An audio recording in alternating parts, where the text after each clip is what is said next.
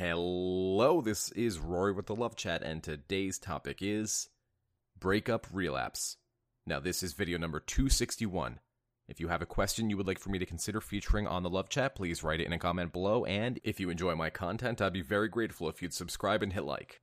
As always, if you would like voice or email coaching, just visit my website, thelovechat.net slash coaching, and use the code TLC2020 for 15% off all the voice coaching.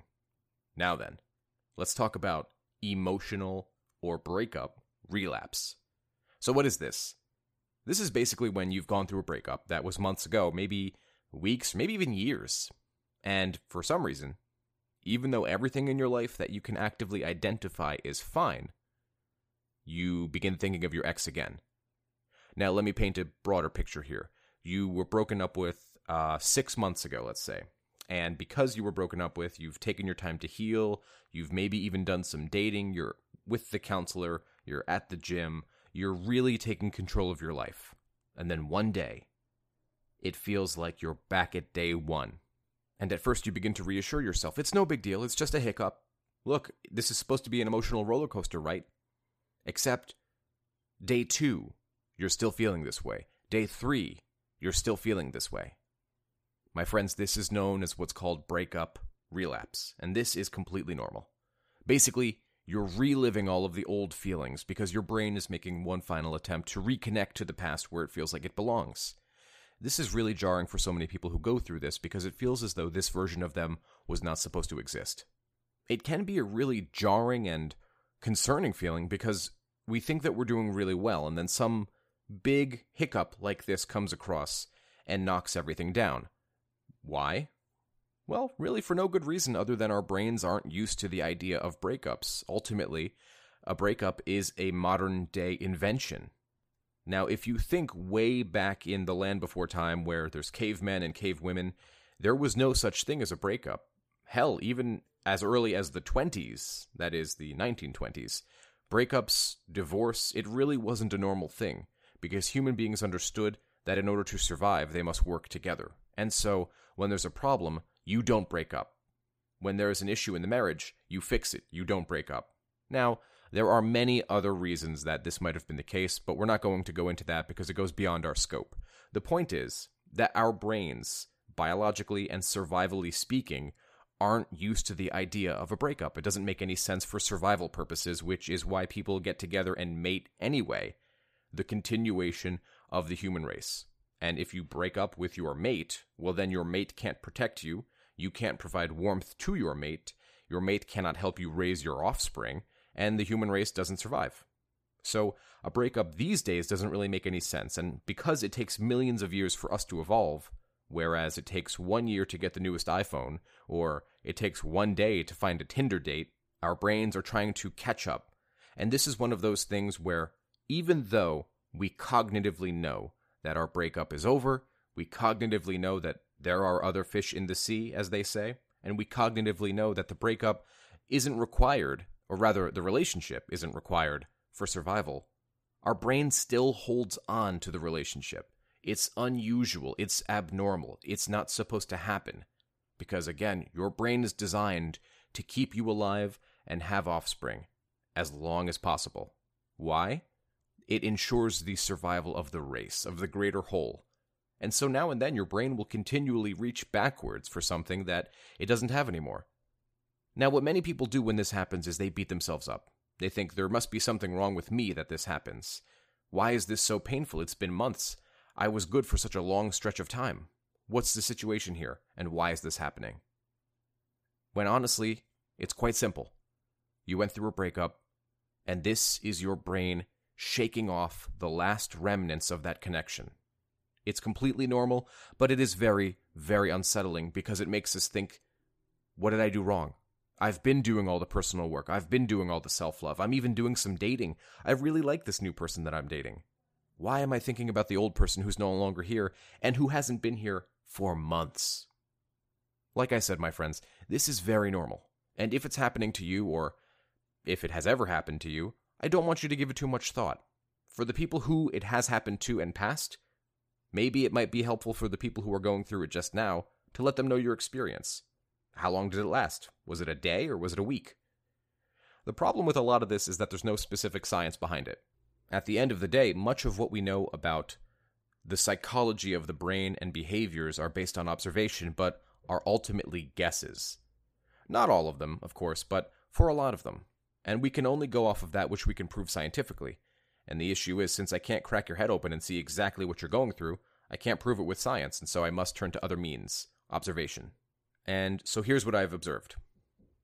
Every time you're going through some sort of emotional relapse, a breakup relapse, every time you're thinking about the dumper, months later, one of two things will happen, typically.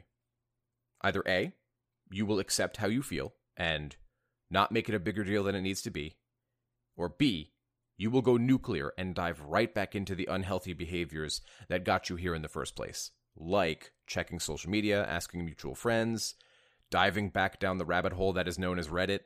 And these things will only worsen this condition. They will make you go from bad to worse because what it does is it revisits this idea that there must be something wrong with me that I'm feeling this way, rather than just the true acceptance of, hey, how I feel is how I feel. I'm going to keep doing what I know is healthy for me, and I'll just let whatever happens happen. I'll kick back, prepare myself to the best of my ability, and trust that the universe is going to take me where I need to go. But it's completely understandable that people freak out and sort of dive back down the rabbit hole because it's so unfamiliar. Remember that most of these people were doing really well for maybe even three, four, five months, maybe a year. And so, out of nowhere, to think of your ex, it's highly unusual.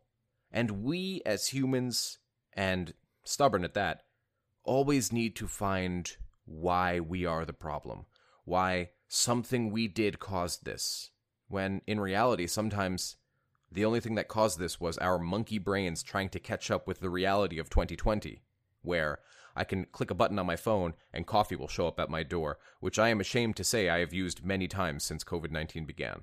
But what can you do?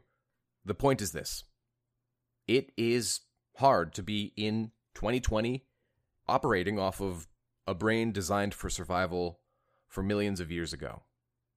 The simple truth is, sometimes the best way to beat these situations is to not make them bigger than they are. Yeah, after years I miss my ex from time to time. That's okay. It was somebody I created a connection with over the course of years. It was somebody I had grown with and learned how to be a better person with, at least romantically. What's important is that we remember the good about a relationship and we allow ourselves to say farewell when it's so many months later. But if this is a breakup that you're just having, well, ask yourself what you need to focus on right now. After a breakup, do you need to focus on the good and only the good? Or do you need to focus on the bad for right now? It's important to know when to access which thoughts. In other words, if you're going through a breakup and your anxiety is sky high and the only thing you can think of is your ex, maybe focus on the negative thoughts right now. Those are going to help you take your ex off of the pedestal. However, if it's months later and you've taken them off the pedestal and for the most part you're feeling pretty good, it's okay to remember the fond memories. It's okay to walk forward with the relationship, making you stronger for the future. So many people I speak with, especially in coaching, are so intent on kicking their own ass into the ground, and my friends, I just don't understand it. I don't understand what that's going to do for you. I don't understand how it's going to help you be stronger and more prepared for future relationships. Now, for those of you who are just going through a breakup, yeah, I know what you want to hear.